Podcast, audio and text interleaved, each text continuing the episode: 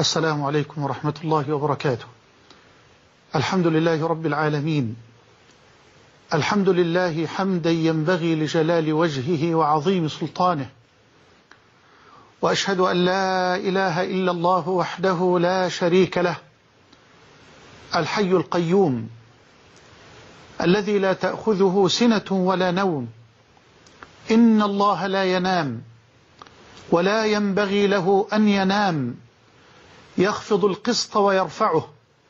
يرفع إليه عمل الليل قبل عمل النهار وعمل النهار قبل عمل الليل حجابه النور لو كشفه لأحرقت سبحات وجهه ما انتهى إليه بصره من خلقه سبحانه سبحانه سبحانه وأشهد أن سيدنا محمدا عبده ورسوله وصفيه من خلقه وخليله أدى الأمانة وبلغ الرسالة ونصح للأمة فكشف الله به الغمة وعبد ربه حتى لبى داعيه وجاهد في سبيل ربه حتى أجاب مناديه وعاش طوال أيامه ولياليه يمشي على شوك الأسى ويخطو على جمر الكيد والعنت يلتمس الطريق لهداية الضالين وإرشاد الحائرين حتى علم الجاهل وقوم المعوج وأمن الخائف وطمأن القلق ونشر أضواء الحق والخير والتوحيد والإيمان كما تنشر الشمس ضياءها في وضح النهار فاللهم اجزه عنا خير ما جزيت نبيا عن أمته ورسولا عن دعوته ورسالته وصل اللهم وسلم وزد وبارك عليه وعلى آله وأصحابه وأحبابه وأتباعه وعلى كل من اهتدى بهديه واستنى بسنته وقتفى أثره إلى يوم الدين أما بعد فحياكم الله جميعا أيها الإخوة الفضلاء الأعزاء وأيتها الأخوات الفاضلات وطبتم وطاب سعيكم وممشاكم وتبوأتم جميعا من الجنة منزلا وأسأل الله جل وعلا الذي جمعني مع حضراتكم في هذه الساعة الكريمة المباركة على طاعته أن يجمعنا في الآخرة مع سيد الدعاه وإمام النبيين في جنته ودار مقامته إنه ولي ذلك ومولاه أحبتي في الله لا حاضر لأمة تجهل ماضيها ولا مستقبل لأمة تنسى فضائلها وإذا كان الوقوف على الماضي لمجرد البكاء والنحيب والعويل فحسب شأن الفارغين العاطلين فإن ازدراء الماضي بكل ما فيه من خير ونور شأن الحاقدين الجاهلين لا حاضر لأمة تجهل ماضيها ولا مستقبل لأمة تنسى فضائلها وإذا كان الوقوف على الماضي لمجرد البكاء والنحيب والعويل فحسب شأن الفارغين العاطلين فإن ازدراء الماضي بكل ما فيه من خير ونور شأن الحاقدين الجاهلين ولقد حاول الأعداء بكل سبيل أن يحولوا بين الأمة وبين ماضيها المشرق المجيد حتى لا تستمد الأمة من هذا الماضي نورا يضيء لها الطريق وشعلة توقد لها من جديد شموس الحياة ودماء زكية لتتدفق مرة أخرى في عروق المستقبل والأجيال في الوقت الذي تعتز فيه كل أمم الأرض بتاريخها وتفخر برجالها وأبنائها وإن أحق أمم الأرض بهذا الاعتزاز والفخار بجدارة واقتدار أمة نبينا المختار بشهادة العزيز الغفار أقول إن أحق أمم الأرض بهذا الاعتزاز والفخار بجدارة واقتدار أمة نبينا المختار بشهادة العزيز الغفار قال جل وعلا كنتم خير أمة أخرجت للناس تأمرون بالمعروف وتنهون عن المنكر وتؤمنون بالله فخيرية الأمة ليست ذاتية ولا عرقية ولا عصبية ولا قومية ولكنها خيرية مستمدة من إيمانها بربها جل وعلا ونبيها صلى الله عليه وسلم ولكنها خيرية مستمدة من هذه الرسالة التي شرفت الأمة بحملها إلى الناس أجمعين نعم أيها الأحبة خيرية الأمة خيرية مستمدة من هذا الدين الذي شرفت الأمة بحمله إلى الخلق أجمعين قال رب العالمين وما أرسلناك إلا رحمة للعالمين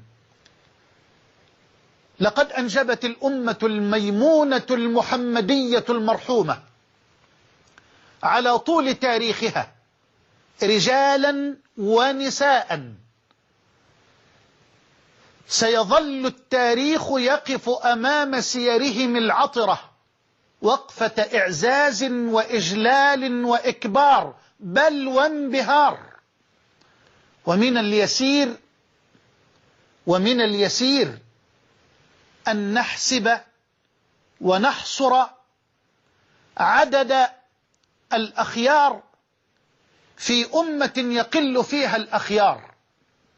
لكن من العسير جدا أن نحصر عدد هؤلاء الأخيار في أمة نبينا المختار لأنهم عمر الزمن ونبض الحياة ومن المحال أن نحسب أنفاس الزمن أو أن نقدر نبض الحياة من المحال أن نحسب أنفاس الزمن أو أن نقدر نبض الحياة قد يكون من اليسير أن نقتطف زهرة في صحراء مقفرة لكن من العسير أن نقتطف زهرة جميلة في حديقة غناء تضم كل ألوان الزهور وتشمل كل ألوان العبير نعم من اليسير أن نرى نجمة تتلألأ بالنور والضياء ولكن من العسير أن نحصر عدد نجوم السماء فتعالوا بنا لنقضي هذا الشهر الكريم هذا الشهر المبارك مع هذه الباقة المختارة والنجوم المتلألئة والكواكب المنيره والقدوات الطيبة والمثل العليا والنماذج المشرقة من أئمة الهدى ومصابيح الدجة سلسلة جديدة ميمونة مباركة أقدمها في هذه الأيام لأمة الحبيبة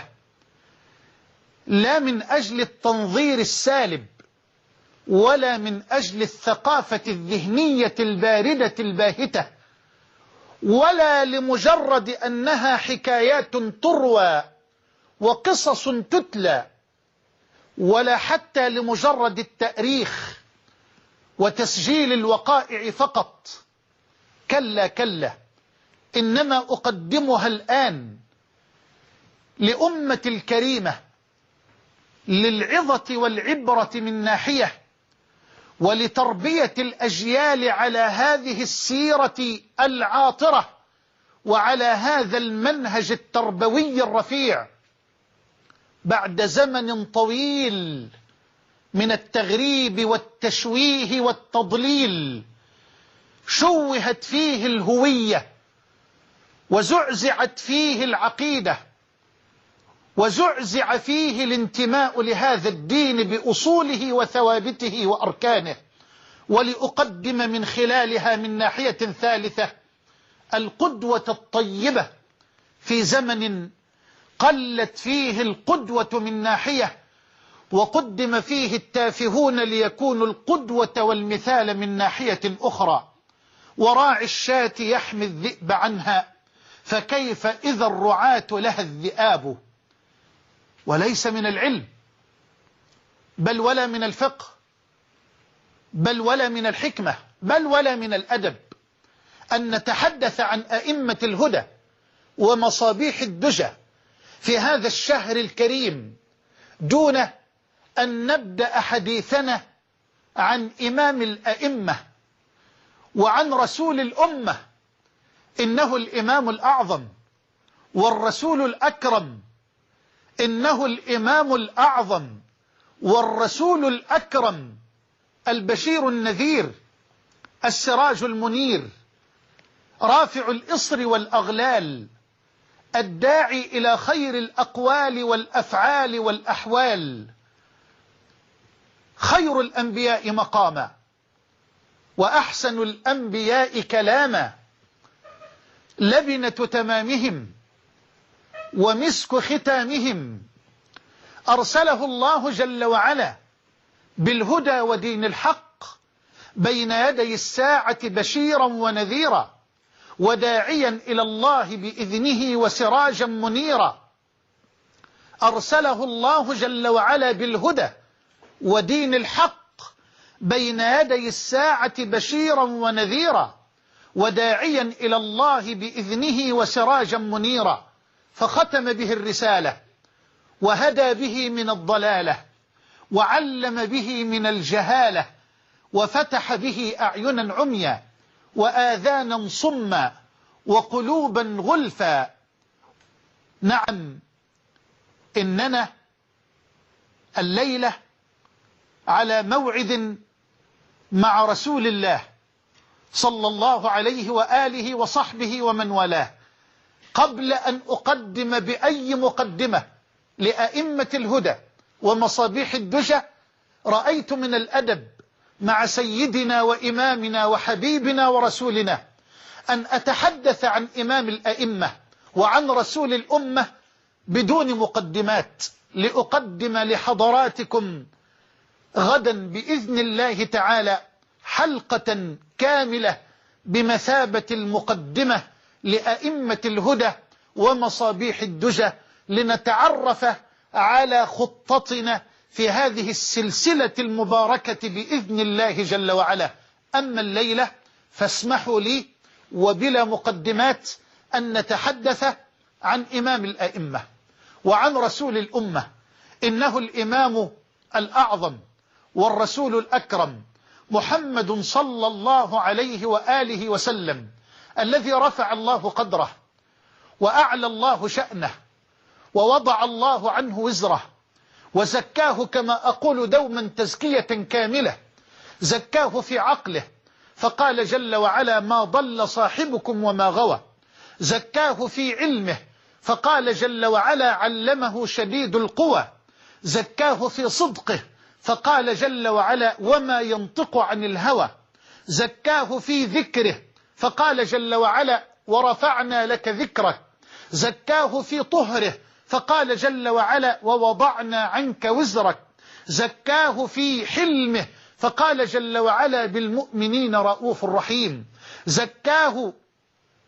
في فؤاده فقال جل وعلا ما كذب الفؤاد ما رأى زكاه في بصره فقال جل وعلا ما زاغ البصر وما طغى زكاه كله فقال جل وعلا وإنك لعلى خلق عظيم أغر عليه للنبوة خاتم من نور يلوح ويشهد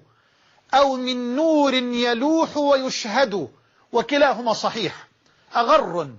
عليه للنبوة خاتم من نور يلوح ويشهد أي ويرى أو ويشهد أي له بصدق نبوته ورسالته أغر عليه للنبوة خاتم من نور يلوح ويشهد وضم الإله اسم النبي إلى اسمه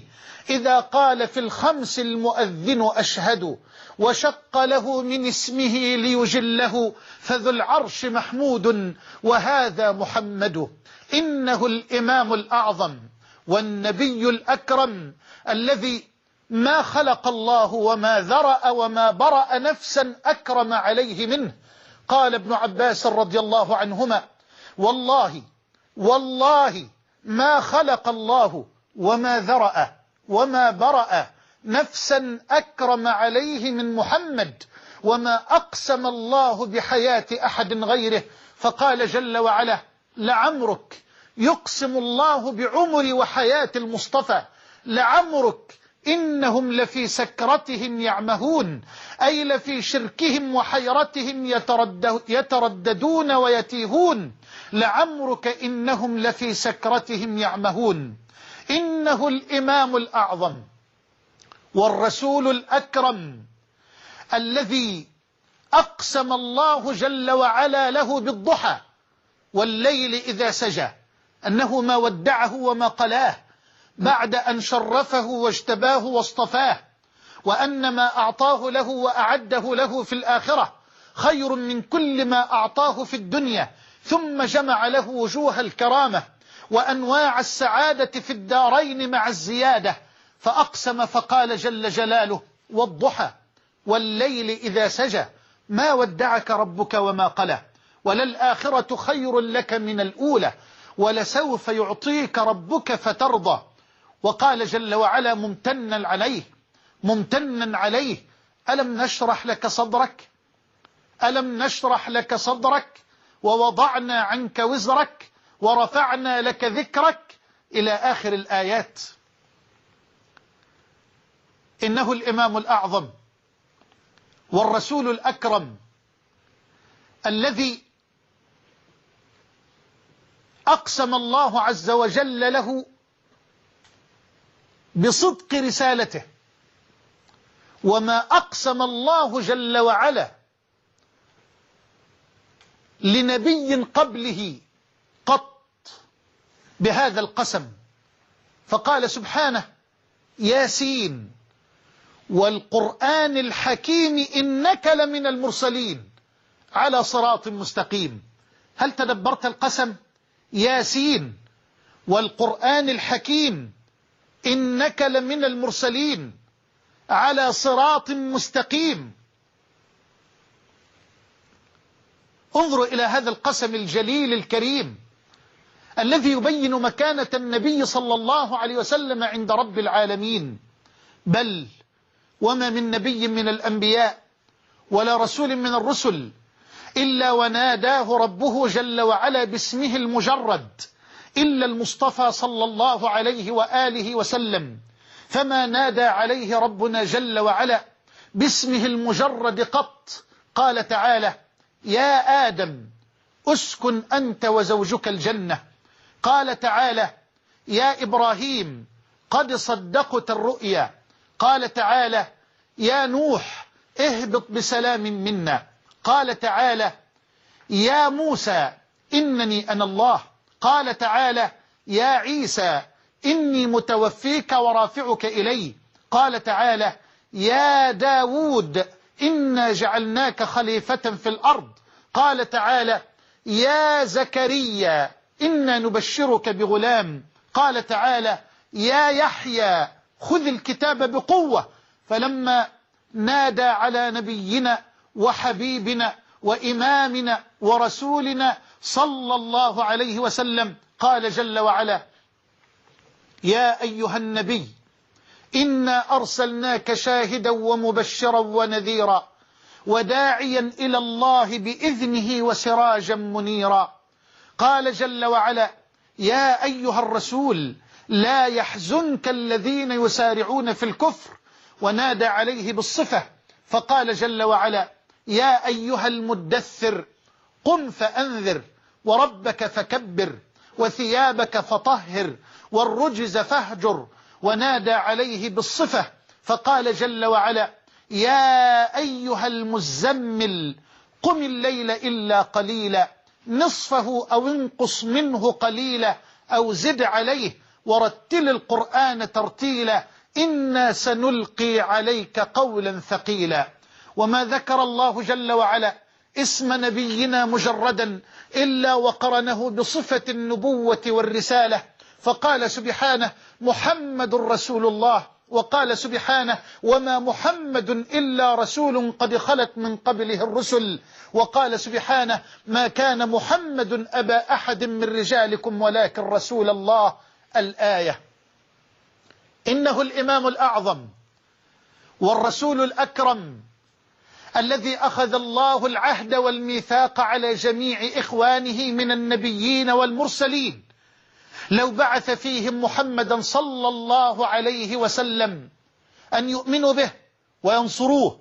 ويوقروه ويتبعوه قال جل وعلا وإذ أخذ الله ميثاق النبيين لما آتيتكم من كتاب وحكمة ثم جاءكم رسول مصدق لما معكم لتؤمنن به ولتنصرنه قال أأقررتم وأخذتم على ذلكم إصري قالوا أقررنا قال فاشهدوا وأنا معكم من الشاهدين إنه الإمام الأعظم والرسول الأكرم واسمحوا لي أن أستمر طوال الحلقة بهذه البداية إنه الإمام الأعظم والرسول الأكرم الذي خصه الله جل وعلا بالمقام المحمود بالشفاعة ومن الليل فتهجد به نافلة لك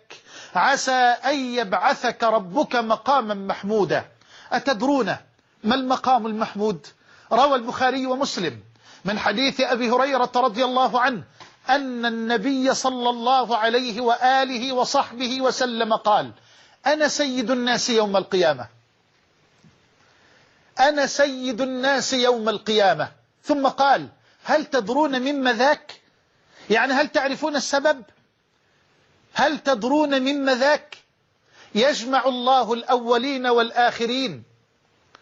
يجمع الله الأولين والآخرين فيبصرهم الناظر ويسمعهم الداعي وتدنو الشمس أي من الرؤوس نعم تصور الشمس فوق الرؤوس بمقدار ميل وتصور جهنم قد أتي بها لها سبعون ألف زمام مع كل زمام سبعون ألف ملك يجرونها والحديث رواه مسلم من حديث عبد الله بن مسعود رضي الله عنه عن رسول الله صلى الله عليه وسلم تصور معي هذا المشهد تدنو الشمس فيبلغ الناس من الغم والكرب ما لا يطيقون وما لا يحتملون فينظر بعض الناس لبعض ويقول بعضهم لبعض ألا ترون ما نحن فيه ألا ترون ما قد بلغنا ألا تنظرون من يشفع لنا إلى ربنا قال صلى الله عليه وسلم فيقولون آدم فيأتون آدم عليه السلام ويقولون يا آدم أنت أبو البشر خلقك الله بيده ونفخ فيك من روحه وأسجد لك ملائكته ألا ترى ما نحن فيه ألا ترى ما قد بلغنا اشفع لنا إلى ربك فيقول آدم أبو البشر الذي نفخ الله فيه من روحه وأسجد له ملائكته فيقول آدم إن ربي قد غضب اليوم غضبا لم يغضب قبله مثله ولن يغضب بعده مثله نفسي نفسي نفسي ولا أريد أن أقف مع ذنب كل نبي من الأنبياء إلى أن الأمر يحتاج إلى تفصيل وقد يلتبس الأمر على بعض أولادنا وبناتنا فيقول آدم عليه السلام نفسي نفسي نفسي اذهبوا إلى غيري اذهبوا إلى نوح فيأتون نوحا عليه السلام ويقولون يا نوح أنت أول الرسل إلى الأرض أنت أول الرسل إلى أهل الأرض ألا ترى ما نحن فيه وقد سماك الله عبدا شكورا ألا ترى ما نحن فيه ألا ترى ما قد بلغنا فاشفع لنا إلى ربك فيقول نوح إن ربي قد غضب اليوم غضبا لم يغضب قبله مثله ولن يغضب بعده مثله نفسي نفسي نفسي اذهبوا إلى غيري نوح الذي لبث في الدعوة ألف سنة إلا خمسين عاما ما ترك سبيلا من سبل الدعوة إلى الله إلا وسلكه ماذا قطع من راحة قام يدعو إلى الله ليلا ونهارا وسرا وجهارا قال رب إني دعوت قومي ليلا ونهارا إلى آخر الآيات يقول نفسي نفسي نفسي اذهبوا إلى غيري اذهبوا إلى إبراهيم فيأتون إبراهيم عليه السلام ويقولون يا إبراهيم أنت خليل الله من أهل الأرض ألا ترى ما نحن فيه ألا ترى ما قد بلغنا اشفع لنا إلى ربك فيقول إبراهيم الخليل الذي قال الله فيه إن إبراهيم كان أمة يقول إبراهيم الخليل الأواه الحليم الرشيد الذي آتاه الله رشده منذ الصغر يقول إبراهيم إن ربي قد غضب اليوم غضبا لم يغضب قبله مثله ولن يغضب بعده مثله نفسي نفسي نفسي اذهبوا إلى غيري اذهبوا إلى موسى فيأتون موسى عليه السلام ويقولون يا موسى أنت رسول الله أنت كليم الله اصطفاك الله على الناس برسالته وبكلامه ألا ترى ما نحن فيه ألا ترى ما قد بلغنا اشفع لنا إلى ربك فيقول موسى عليه السلام إن ربي قد غضب اليوم غضبا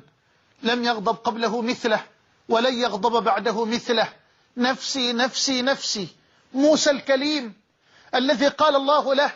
واصطنعتك لنفسي الذي قال الله فيه ولتصنع على عيني الذي كلمه الله جل وعلا يقول نفسي نفسي نفسي اذهبوا إلى غيري اذهبوا إلى عيسى فيأتون عيسى عليه السلام ويقولون يا عيسى أنت روح الله وكلمته ألقاها إلى مريم أنت رسول الله وكلمته ألقاها إلى مريم وروح منه ألا ترى ما نحن فيه ألا ترى ما قد بلغنا اشفع لنا إلى ربك فيقول عيسى عليه السلام إن ربي قد غضب اليوم غضبا لم يغضب قبله مثله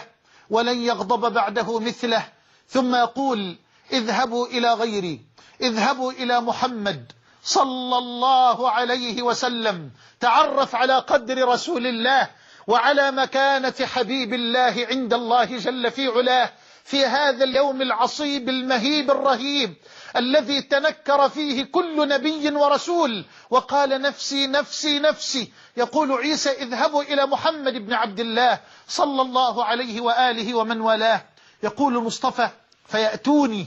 أي فيذهب الناس إلى رسول الله صلى الله عليه وسلم إلى سيد الناس يوم القيامة قال فيأتوني فيقولون يا رسول الله أنت خاتم الأنبياء والمرسلين أنت رسول الله وختم بك الأنبياء والمرسلين وغفر لك ما تقدم من ذنبك وما تأخر ألا ترى ما نحن فيه ألا ترى ما قد بلغنا اشفع لنا إلى ربك يقول الحبيب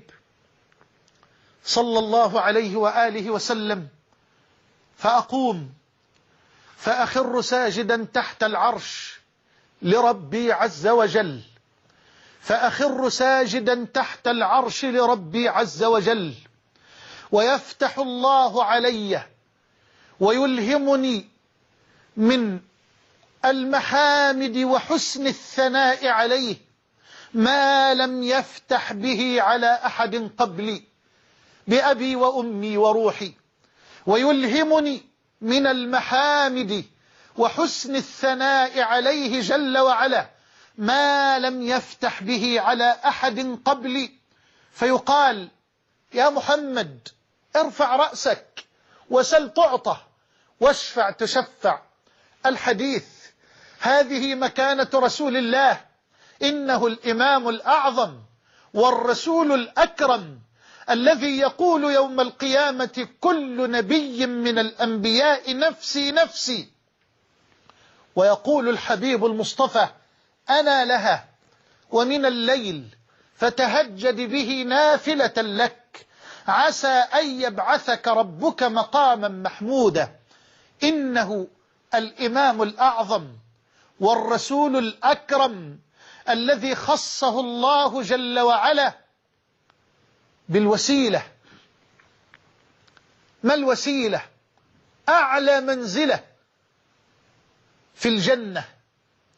روى مسلم في صحيحه من حديث عبد الله بن عمرو رضي الله عنهما أنه صلى الله عليه وسلم قال إذا سمعتم المؤذن يؤذن فقولوا مثل ما يقول ثم سلوا الله لي الوسيلة فإنها منزلة في الجنة لا تنبغي إلا لعبد وأرجو أن أكون أنا هو فمن سأل الله لي الوسيلة حلت له شفاعتي فمن سأل الله لي الوسيلة حلت له شفاعتي إنه الإمام الأعظم والرسول الأكرم الذي خصه الله جل وعلا بالكوثر ما الكوثر نهر في الجنة ماؤه أشد بياضا من الثلج وأحلى مذاقا من العسل باللبن وآنيته أكثر من نجوم السماء روى البخاري ومسلم من حديث أنس بن مالك رضي الله عنه قال بينا رسول الله صلى الله عليه وسلم يوما بين أظهرنا فأغفى إغفاءه أي أخذته سنة من النوم ثم استيقظ مبتسما فقلنا ما أضحكك يا رسول الله فقال صلى الله عليه وآله وسلم نزلت علي آنفا سورة ثم قرأ بسم الله الرحمن الرحيم إنا أعطيناك الكوثر فصل لربك وانحر إن شانئك هو الأبتر ثم قال عليه الصلاة والسلام أتدرون ما الكوثر قلنا الله ورسوله أعلم قال نهر في الجنة وعدنيه ربي عز وجل عليه خير كثير وفي رواية مسلم قال ماؤه أشد بياضا من الثلج وأحلى مذاقا من العسل باللبن وآنيته أكثر من عدد النجوم وآنيته أكثر من عدد النجوم وإني لأصد الناس عن حوضه كما يصد الرجل إبل الناس عن حوضه فقالوا فهل تعرفنا يومئذ يا رسول الله قال نعم لكم سيمة أي علامة ليست لأحد من الأمم تردون علي غرا محجلين من آثار الوضوء إنه الإمام الأعظم والرسول الأكرم الذي جمع الله تبارك وتعالى له المحاسن خلقا وخلقا إنه الإمام الأعظم والرسول الأكرم الذي جمع الله له المحاسن خلقا وخلقا فبمجموع الآثار والأحاديث الصحيحة الثابتة في خلق رسول الله صلى الله عليه وسلم نرى أنه كان أحسن الناس خلقا وأجمل الناس وجها كان وجهه كالقمر نعم كان صلى الله عليه وسلم إذا سر أي إذا فرح وسعد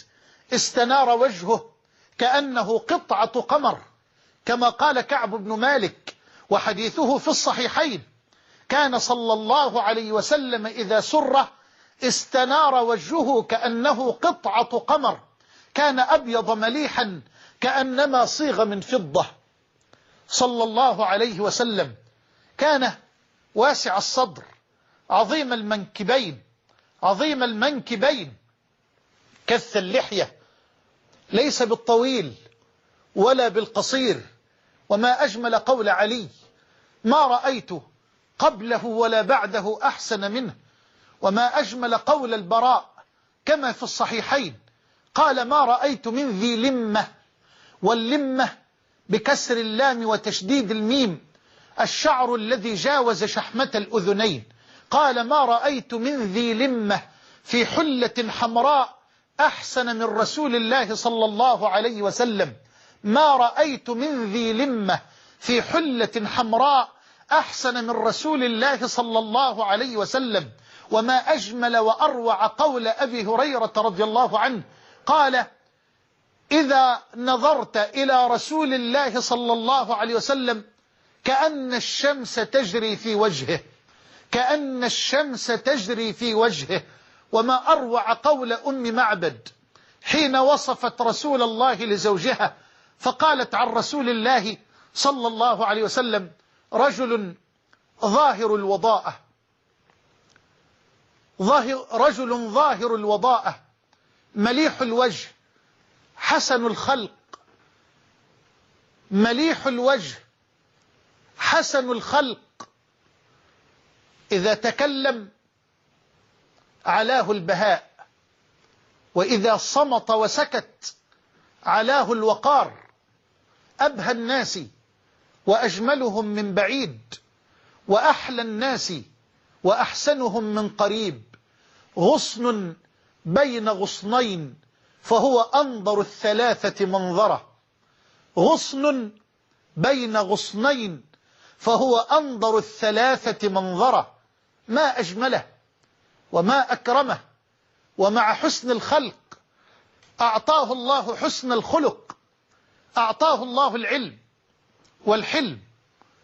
والرشد والكرم والشجاعة والمروءة والصدق والحياء والشهامة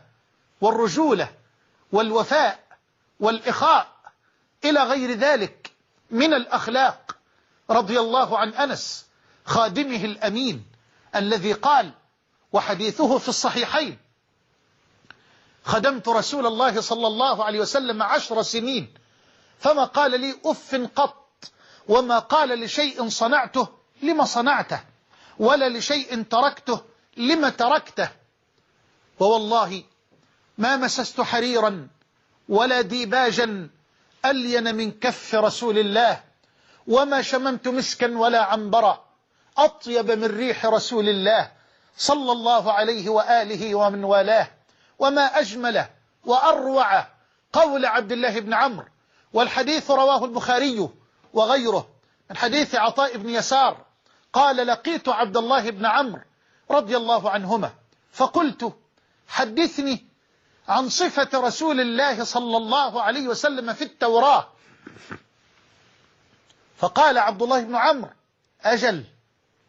والله إنه لموصوف في التوراة ببعض صفته في القرآن يا أيها النبي إنا أرسلناك شاهدا ومبشرا ونذيرا وداعيا إلى الله بإذنه وسراجا منيرا ليس بفظ ولا غليظ ولا سخاب بالأسواق ولا يدفع السيئة بالسيئة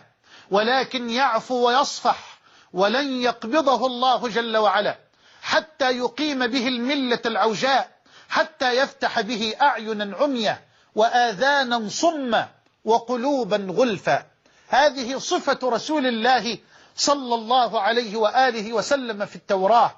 إنه الإمام الأعظم والرسول الأكرم وأستطيع أن أقف ساعات طويلة مع هذه الكلمة لأدلل عليها بمزيد ومزيد من كتاب ربنا وسنة نبينا وسيرة نبينا صلى الله عليه وآله وسلم فالمحاولة عسيرة أن أتكلم عن إمام الأئمة وعن رسول الأمة في ساعة واحدة إنما ها أنا ذا أجمع من هنا وهناك وهنالك من هذا البستان الواسع اليانع الماتع لأجمل الحديثة لأنني أريد أن أقف مع كل إمام من الأئمة بعد سيد الأئمة في حلقة واحدة لنقف مع ثلاثين من هؤلاء الأخيار الأطهار من الرجال والنساء بإذن الواحد القهار بإذن الله تبارك وتعالى نعم إنه الإمام الأعظم والرسول الأكرم الذي قال كما في صحيح مسلم من حديث أبي هريرة رضي الله عنه أنا سيد ولد آدم يوم القيامة وأنا أول من تنشق عنه الأرض أو وأنا أول من ينشق عنه القبر وأنا أول شافع وأول مشفع إنه الإمام الأعظم والرسول الأكرم الذي فضله الله جل وعلا على جميع الأنبياء والمرسلين نعم نحن نؤمن بهم جميعا بلا تفرقة من حيث أصل الإيمان لا نفرق بين أحد من رسله من حيث أصل الإيمان بهم جميعا من قص الله علينا منهم في قرآنه ومن لم يقصص علينا منهم في قرآنه نؤمن بهم على سبيل الإجمال وعلى سبيل التفصيل ولا نفرق بين أحد منهم على الإطلاق من حيث أصل الإيمان أما التفضيل فلقد فضل الله جل وعلا بعضهم على بعض قال الله تبارك وتعالى تلك الرسل فضلنا بعضهم على بعض منهم من كلم الله ورفع بعضهم درجات وآتينا عيسى بن مريم البينات وأيدناه بروح القدس قال صلى الله عليه وسلم كما في الصحيحين من حديث أبي هريرة فضلت على الأنبياء بست أعطيت جوامع الكلم ونصرت بالرعب وفي لفظ البخاري مسيرة شهر ونصرت بالرعب مسيرة شهر وأحلت لي الغنائم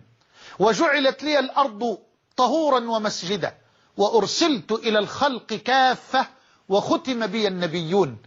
اسمع هذا الحديث مرة أخرى فضلت على الأنبياء بست أوتيت جوامع الكلم ونصرت بالرعب وفي لفظ البخاري ونصرت بالرعب مسيرة شهر وأحلت لي الغنائم وجعلت لي الأرض طهورا ومسجدا وأرسلت إلى الخلق كافة وختم بي النبيون إنه الإمام الأعظم والرسول الأكرم الذي جعل الله تبارك وتعالى طاعته طاعة له ومعصيته معصية له تبارك وتعالى وجعل الإيمان به صلى الله عليه وآله وسلم شرطا من شروط الإيمان بالله عز وجل لا يتحقق إيمان المرء إلا به بل ولا يصح إيمان المرء إلا به قال الله جل جلاله إن الذين يكفرون بالله ورسله ويريدون أن يفرقوا بين الله ورسله ويقولون نؤمن ببعض ونكفر ببعض ويريدون أن يتخذوا بين ذلك سبيلا أولئك هم الكافرون حقا وأعتدنا للكافرين عذابا مهينا وهو القائل صلى الله عليه وسلم كما في صحيح مسلم من حديث أبي هريرة والذي نفسي بيده لا يسمع بي أحد من هذه الأمة يهودي أو نصراني ثم يموت ولم يؤمن بالذي أرسلت به إلا كان من أصحاب النار والإيمان برسول الله صلى الله عليه وآله وصحبه ومن والاه ليس كلمة ترددها الألسنة فقط بل الإيمان به إقرار باللسان إقرار اللسان بنبوته واعتقاد الجنان برسالته وتصديق أو وترجمة الجوارح والأعمال لسنته وشريعته تصديق اللسان برسالته أو إقرار اللسان بنبوته وتصديق القلب برسالته وانقياد الجوارح لطاعته واتباع سنته هذه هي حقيقة الإيمان برسول الله إقرار اللسان بنبوته وتصديق القلب برسالته وانقياد الجوارح لطاعته واتباع سنته صلى الله عليه وسلم فلا وربك لا يؤمنون حتى يحكموك فيما شجر بينهم ثم لا يجدوا في أنفسهم حرجا مما قضيت ويسلموا تسليما إنه الإمام الأعظم والرسول الأكرم الذي جعل الله جل وعلا طاعته طاعة له من يطع الرسول فقد أطاع الله من يطع الرسول فقد أطاع الله وأطيعوا الله وأطيعوا الرسول يا أيها الذين آمنوا أطيعوا الله وأطيعوا الرسول وأولي الأمر منكم فإن تنازعتم في شيء فردوه إلى الله والرسول إن كنتم تؤمنون بالله واليوم الآخر ذلك خير وأحسن تأويلا قال ميمون بن مهران رحمه الله تعالى الرد إلى الله جل وعلا هو الرجوع إلى القرآن الكريم والرد إلى رسوله صلى الله عليه وسلم هو الرجوع إليه في حياته والرجوع إلى سنته بعد مماته نعم بل لقد جعل الله عز وجل من يبايعونه صلى الله عليه وسلم كأنما يبايعون الله إن الذين يبايعونك إنما يبايعون الله يد الله فوق أيديهم لا تعطل ولا تكيف ولا تشبه ولا تمثل ليس كمثله شيء وهو السميع البصير إن الذين يبايعونك إنما يبايعون الله يد الله فوق أيديهم أي شرف وما آتاكم الرسول فخذوه وما نهاكم عنه فانتهوا واتقوا الله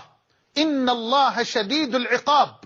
ومن أجمل ما قرأت في هذا الباب ما رواه الإمام البخاري وغيره من حديث جابر بن عبد الله رضي الله عنهما قال جاءت ملائكة إلى النبي صلى الله عليه وسلم وهو نائم فقال بعضهم لبعض إن لصاحبكم هذا مثلا فاضربوا له مثلا فقال بعضهم إنه نائم وقال بعضهم إن العين نائمة والقلب يقظان فحبيبنا إن نامت عينه لا ينام قلبه إن العين نائمة والقلب يقظان فقالوا مثله كمثل رجل بنى دارا وجعل فيها مأدبة ثم بعث داعية فمن أجاب الداعية دخل الدار وأكل من المأدبة ومن لم يجب الداعي لم يدخل الدار لم يأكل من المأدبة قالوا أولوها له يفقهها يعني فسروا له هذا المثل ليفقهه فقال بعضهم إنه نائم وقال بعضهم إن العين نائمة والقلب يقظان قالوا مثله كمثل رجل مثله قالوا الداعي محمد صلى الله عليه وسلم الدار الجنة والداعي محمد صلى الله عليه وسلم فمن أجاب محمدا صلى الله عليه وسلم أو فمن أطاع محمدا دخل الجنة ومن عصى محمدا صلى الله عليه وسلم دخل النار ومحمد فرق بين الناس ومحمد فرق بين الناس فمن أجاب رسول الله صلى الله عليه وسلم وآمن به وأطاعه واتبعه دخل الجنة كما قال كل أمتي يدخلون الجنة إلا من أبى قال ومن يأبى يا رسول الله قال من أطاعني دخل الجنة ومن عصاني فقد أبى من أطاعني دخل الجنة ومن عصاني فقد أبى إذا الدار الجنة والداعي لهذه الجنة هو رسول الله صلى الله عليه وسلم فمن أجاب رسول الله وامتثل أمره واجتنب نهيه ووقف عند حدوده وحقق الإيمان به وصدقه في كل ما بلغ عن ربه دخل هذه الدار وأكل من المأدبة أي دخل الجنة واستمتع بما أعده الله عز وجل فيها لأوليائه من نعيم مقيم الدار الجنة والداعي محمد فمن أجاب محمدا فقد أطاع الله ومن عصى محمدا فقد عصى الله ومحمد فرق بين الناس نعم أيها الأفاضل إنه الإمام الأعظم والرسول الأكرم الذي أنزل الله جل وعلا من فوق سبع سماوات قرآن يتلى إلى يومنا هذا ليربي به الصحابة رضي الله عنهم والأمة من بعدهم كيف يخاطبونه وكيف يكلمونه وكيف يتأدبون في حضرته وبين يديه عليه الصلاة والسلام قال جل وعلا يا أيها الذين آمنوا لا تقدموا بين يدي الله ورسوله واتقوا الله إن الله سميع عليم يا أيها الذين آمنوا لا ترفعوا أصواتكم فوق صوت النبي ولا تجهروا له بالقول كجهر بعضكم لبعض أن تحبط أعمالكم وأنتم لا تشعرون قال ابن عباس رضي الله عنهما يا أيها الذين آمنوا لا تقدموا بين يدي الله ورسوله أي لا تقولوا خلاف الكتاب والسنة قال مجاهد أي لا تفتاتوا على رسول الله حتى يقضي الله على لسانه قال القرطبي أي لا تقدموا قولا ولا فعلا على قول الله أو على قول وفعل رسول الله فإن من قدم قوله أو فعله على قول وفعل رسول الله فإنما قدمه على الله لأن الرسول لا يأمر إلا بما أمر به من الله عز وجل قال الشنقيطي لا تقدموا بين يدي الله ورسوله قال ويدخل في الآية دخولا أوليا تشريع ما لم يأذن به الله فلا حلال إلا ما أحله الله ورسوله ولا دين إلا ما حرمه الله ورسوله فلا حلال إلا ما أحله الله ورسوله ولا حرام إلا ما حرمه الله ورسوله ولا دين إلا ما شرعه الله ورسوله صلى الله عليه وآله وسلم نعم كاد الخيران أن يهلكا أبو بكر وعمر ارتفع صوتهما في مجلس رسول الله صلى الله عليه وسلم حين أقبل وفد بني تميم على رسول الله الكريم وأراد الصديق أن يختار عليهم أميرا فاختار القعقاع بن معبد واختار عمر بن الخطاب الأقرع بن حابس فقال الصديق لعمر ما أردت إلا خلافي يا عمر فقال عمر والله ما أردت خلافك يا أبا بكر ونزلت الآيات بهذه الكلمات الشديدة تهدد بإحباط العمل ولمن للخيرين الكبيرين الجليلين الكريمين فكيف فكيف ترجو الأمة النصر والتمكين وقد قدمت القول والفعل بل والأحكام والقوانين على قول الله وعلى قول وفعل سيدنا رسول الله صلى الله عليه وسلم قال تعالى أولما أصابتكم مصيبة قد أصبتم مثليها قلتم أن هذا قل هو من عند أنفسكم قل هو من عند أنفسكم نعم إنه الإمام الأعظم والرسول الأكرم الذي جعل الله تبارك وتعالى محبته من كمال الإيمان وتمام الإيمان قال صلى الله عليه وآله وسلم لا يؤمن أحدكم حتى أكون أحب إليه من ماله وولده والناس أجمعين وقال جل وعلا قل إن كنتم تحبون الله فاتبعوني يحببكم الله قل إن كنتم تحبون الله فاتبعوني يحببكم الله فمحبة النبي صلى الله عليه وسلم تابعة لازمة لمحبة ربنا جل وعلا بل وفي رواية البخاري من حديث عمر بن الخطاب رضي الله عنه أنه صلى الله عليه وسلم قال لعمر يا عمر لا يكمل إيمانك حتى أكون أحب إليك من نفسك التي بين جنبيك حين قال عمر رضي الله عنه يا رسول الله لأنت أحب إلي من كل شيء إلا من نفسي قال لا يا عمر حتى أكون أحب إليك من نفسك لا يؤمن أحدكم حتى أكون أحب إلي من نفسه قال لأنت أحب إلي من كل شيء إلا من نفسي قال لا يا عمر حتى أكون أحب إليك من نفسك فقال والذي بعثك بالحق لأنت أحب إلي من نفسي فقال الآن يا عمر ومن جميل ما قاله الخطابي تعليقا على هذا الحديث قال حب الإنسان لنفسه طبع أي جبلة وحب الإنسان غيره اختيار بتوسط الأسباب يعني أنا أحب نفسي لأني طبعت وجبلت على هذا وأحبك أيها الأخ الكريم لسبب من الأسباب وأنت تحبني لسبب من الأسباب فحب الإنسان نفسه طبع وحب الإنسان غيره اختيار بتوسط الأسباب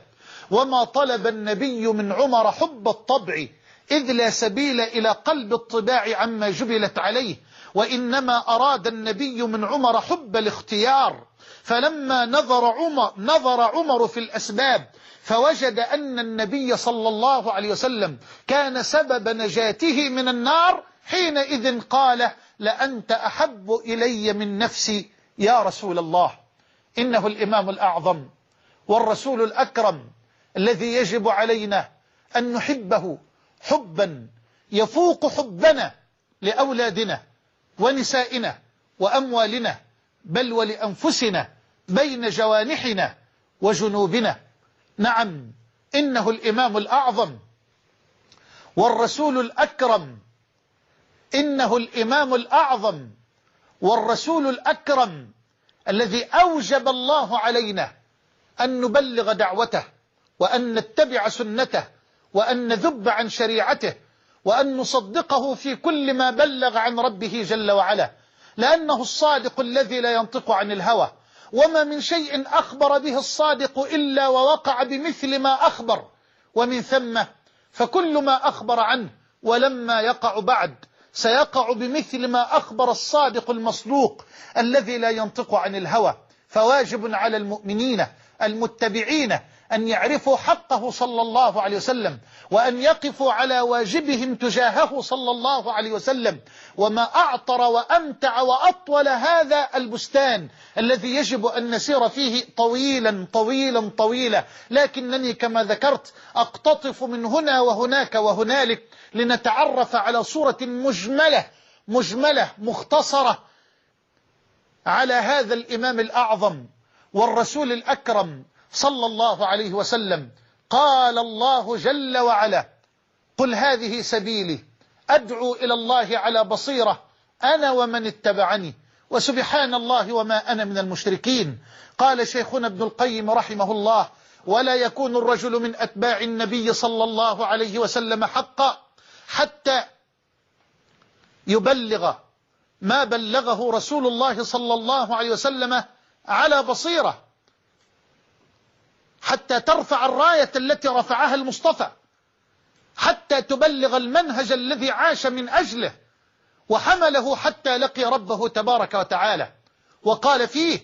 كما في صحيح البخاري من حديث عبد الله بن عمرو بلغوا عني ولو آية وحدثوا عن بني إسرائيل ولا حرج ومن كذب علي متعمدا فليتبوأ مقعده من النار وقلت بلغوا عني ولو آية بلغوا تكليف عني تشريف ولو آية تخفيف فلن تنال شرف الانتساب إليه إلا بالبلاغ عنه بأمانة وحكمة وبصيرة وعلم وهدى بلغوا عني ولو آية نظر الله امرأ سمع منا حديثا فبلغه كما سمع فرب مبلغ أوعى من سامع حديث رواه أبو داود والترمذي من حديث عبد الله بن مسعود رضي الله عنه بسند صحيح وفي صحيح مسلم من حديث أبي هريرة رضي الله عنه أنه صلى الله عليه وسلم قال من دعا إلى هدى كان له من الأجر مثل أجور من تبعه لا ينقص ذلك من أجورهم شيئا ومن دعا إلى ضلاله كان عليه من الوزر مثل آثام من تبعه لا ينقص ذلك من آثامهم أو من أوزارهم شيئا إنه الإمام الأعظم والرسول الأكرم الذي عاش طوال أيامه ولياليه يمشي على شوك الأسى ويخطو على جمر الكيد والعنت من أول لحظة وقف فيها على جبل الصفا ليبلغ عن الله ليبلغ عن الحق تبارك وتعالى بعد أمر الله له وأنذر عشيرتك الأقربين وقد أرغت مكة كلها وأزبدت ودقت مكة طبول الحرب وأوعدت وصبت جام غضبها على ابنها الصادق الأمين الذي خلعت عليه بالإجماع لقب الصادق الأمين فتحمل الأذى وصبر صبرا تنوء بحمله الجبال الراسيات وقام ليبلغ دين رب الأرض والسماوات ممتثلا أمر ربه يا أيها المدثر قم فأنذر وربك فكبر وثيابك فطهر والرجز فاهجر ولا تمن تستكثر ولربك فاصبر فقام ولم يذق طعم الراحة ولم يذق طعم النوم حتى بلغ دين الله جل وعلا وحتى أدى الأمانة وبلغ الرسالة ووضع التراب على رأسه ووضعت النجاسة على ظهره وخنق حتى كادت أنفاسه أن تخرج ليبلغ لأهل الأرض دين الله تبارك وتعالى فماذا فعلت الأمة له صلى الله عليه وسلم لتبلغ عنه دينه إلى أهل الأرض ماذا أنت صانعه يا أمة المصطفى يا أمة التوحيد هذه لمحات سريعة أشعر بخجل وبحياء وبتقصير في حق البشير النذير وأنا أجمع هذا الجمع السريع لكنني آليت في خطتي مع أئمة الهدى ومصابيح الدجى أن أقف كل ليلة مع إمام واحد واستحييت من الله ثم من رسول الله صلى الله عليه وسلم أن أتحدث عن الأئمة دون أن أبدأ حديثي بإمام الأئمة ورسول الأمة بإمام الهدى ومصباح الدجى فلئن كانت شمس النبوة قد أشرقت على أرض الجزيرة فبددت ظلام شركها وحولت ظلامها إلى نور وضياء فإن الصحابة رضي الله عنهم كانوا بمثابة النجوم التي دارت في فلك هذه الشمس المباركة وقبست من نورها ولا تزال هذه النجوم تتلألأ بل وسوف لا تزال تتلألأ وتشرق لتبعث بسيرتها العطرة وبنورها الذي لا ينقطع وبمنهجها الرباني والنبوي لأهل الأرض فما أحوج أهل الأرض لأئمة الهدى ومصابيح الدجى لتتعلم الدنيا كيف تكون القدوة وكيف يكون المثل وأختم لقاء الليلة بالمزيد من الصلاة على إمام الهدى ومصباح الدجى إمامنا الأعظم ورسولنا الأكرم صلى الله عليه وسلم ففي الحديث الذي رواه أحمد وأبو داود وغيرهما بسند صحيح من حديث أوس بن أوس أنه صلى الله عليه وسلم قال إن من أعظم أيامكم يوم الجمعة فيه خلق آدم وفيه تقوم الساعة وفيه ساعة إجابة فأكثروا من الصلاة علي فيه فإن صلاتكم معروضة علي قالوا كيف تعرض صلاتنا عليك وقد أرمت وقد أرمت أو أرمت وكلاهما صحيح لغة كيف تعرض صلاتنا عليك وقد أرمت أو أرمت أي بلي جسدك فقال صلى الله عليه وسلم إن الله حرم على الأرض أجساد الأنبياء ماذا أنت صانعه يا أمة التوحيد لإمام الهدى ومصباح الدجى هل سنمتثل أمره هل سنجتنب نهيه هل سنقف عند حده هل سنطيعه فيما أمر هل سننتهي عن كل ما نهى عنه وزجر هل سنصدقه في كل ما بلغ عن الله جل وعلا هل سنبلغ دينه هل سنبلغ سنته هل سنتبع شريعته هل سنتخلق بأخلاقه هل سنبدع لهذا الدين لنعمر الدنيا بالدين ولنقدم للبشرية دين محمد في وقت تلهث فيه البشرية وتجري فيه كالمطارد وتئن من الألم تبحث عن أي شيء وهي في الحقيقة تملك من أمور الدنيا كل شيء ولكنها بابتعادها عن إمام الهدى ومصباح الدجى الإمام الأعظم والرسول الأكرم فقدت كل شيء فما أحوج البشرية عامة والأمة خاصة للعودة من جديد إلى إمام الهدى ومصباح الدجى ورسولنا الأكرم ونبينا الأعظم صلى الله عليه وسلم لتقوله ولتطبق سمعنا وأطعنا غفرانك ربنا وإليك المصير أيها الأحبة سامحوني على هذا التقصير وعلى هذا الإجمال المخل لكنها لمحات لنقف غدا مع مقدمة كاملة في حلقة كاملة بإذن ربنا جل وعلا مع أئمة الهدى ومصابيح الدجى لنتعرف على هؤلاء وعلى مكانتهم في القرآن والسنة لندخل بعد ذلك هذا البستان اليانع الماتع لنقضي كل ليلة من هذه الليالي المباركة مع إمام من هؤلاء الأطهار الأخيار أسأل الله جل وعلا أن ينفع بها الأمة بل والبشرية كلها وأن يقيض لها من يترجمها إلى أكثر من لغة لتستمع الدنيا كلها ولتتعلم من إمام الهدى وأئمة الهدى الذين صحبوا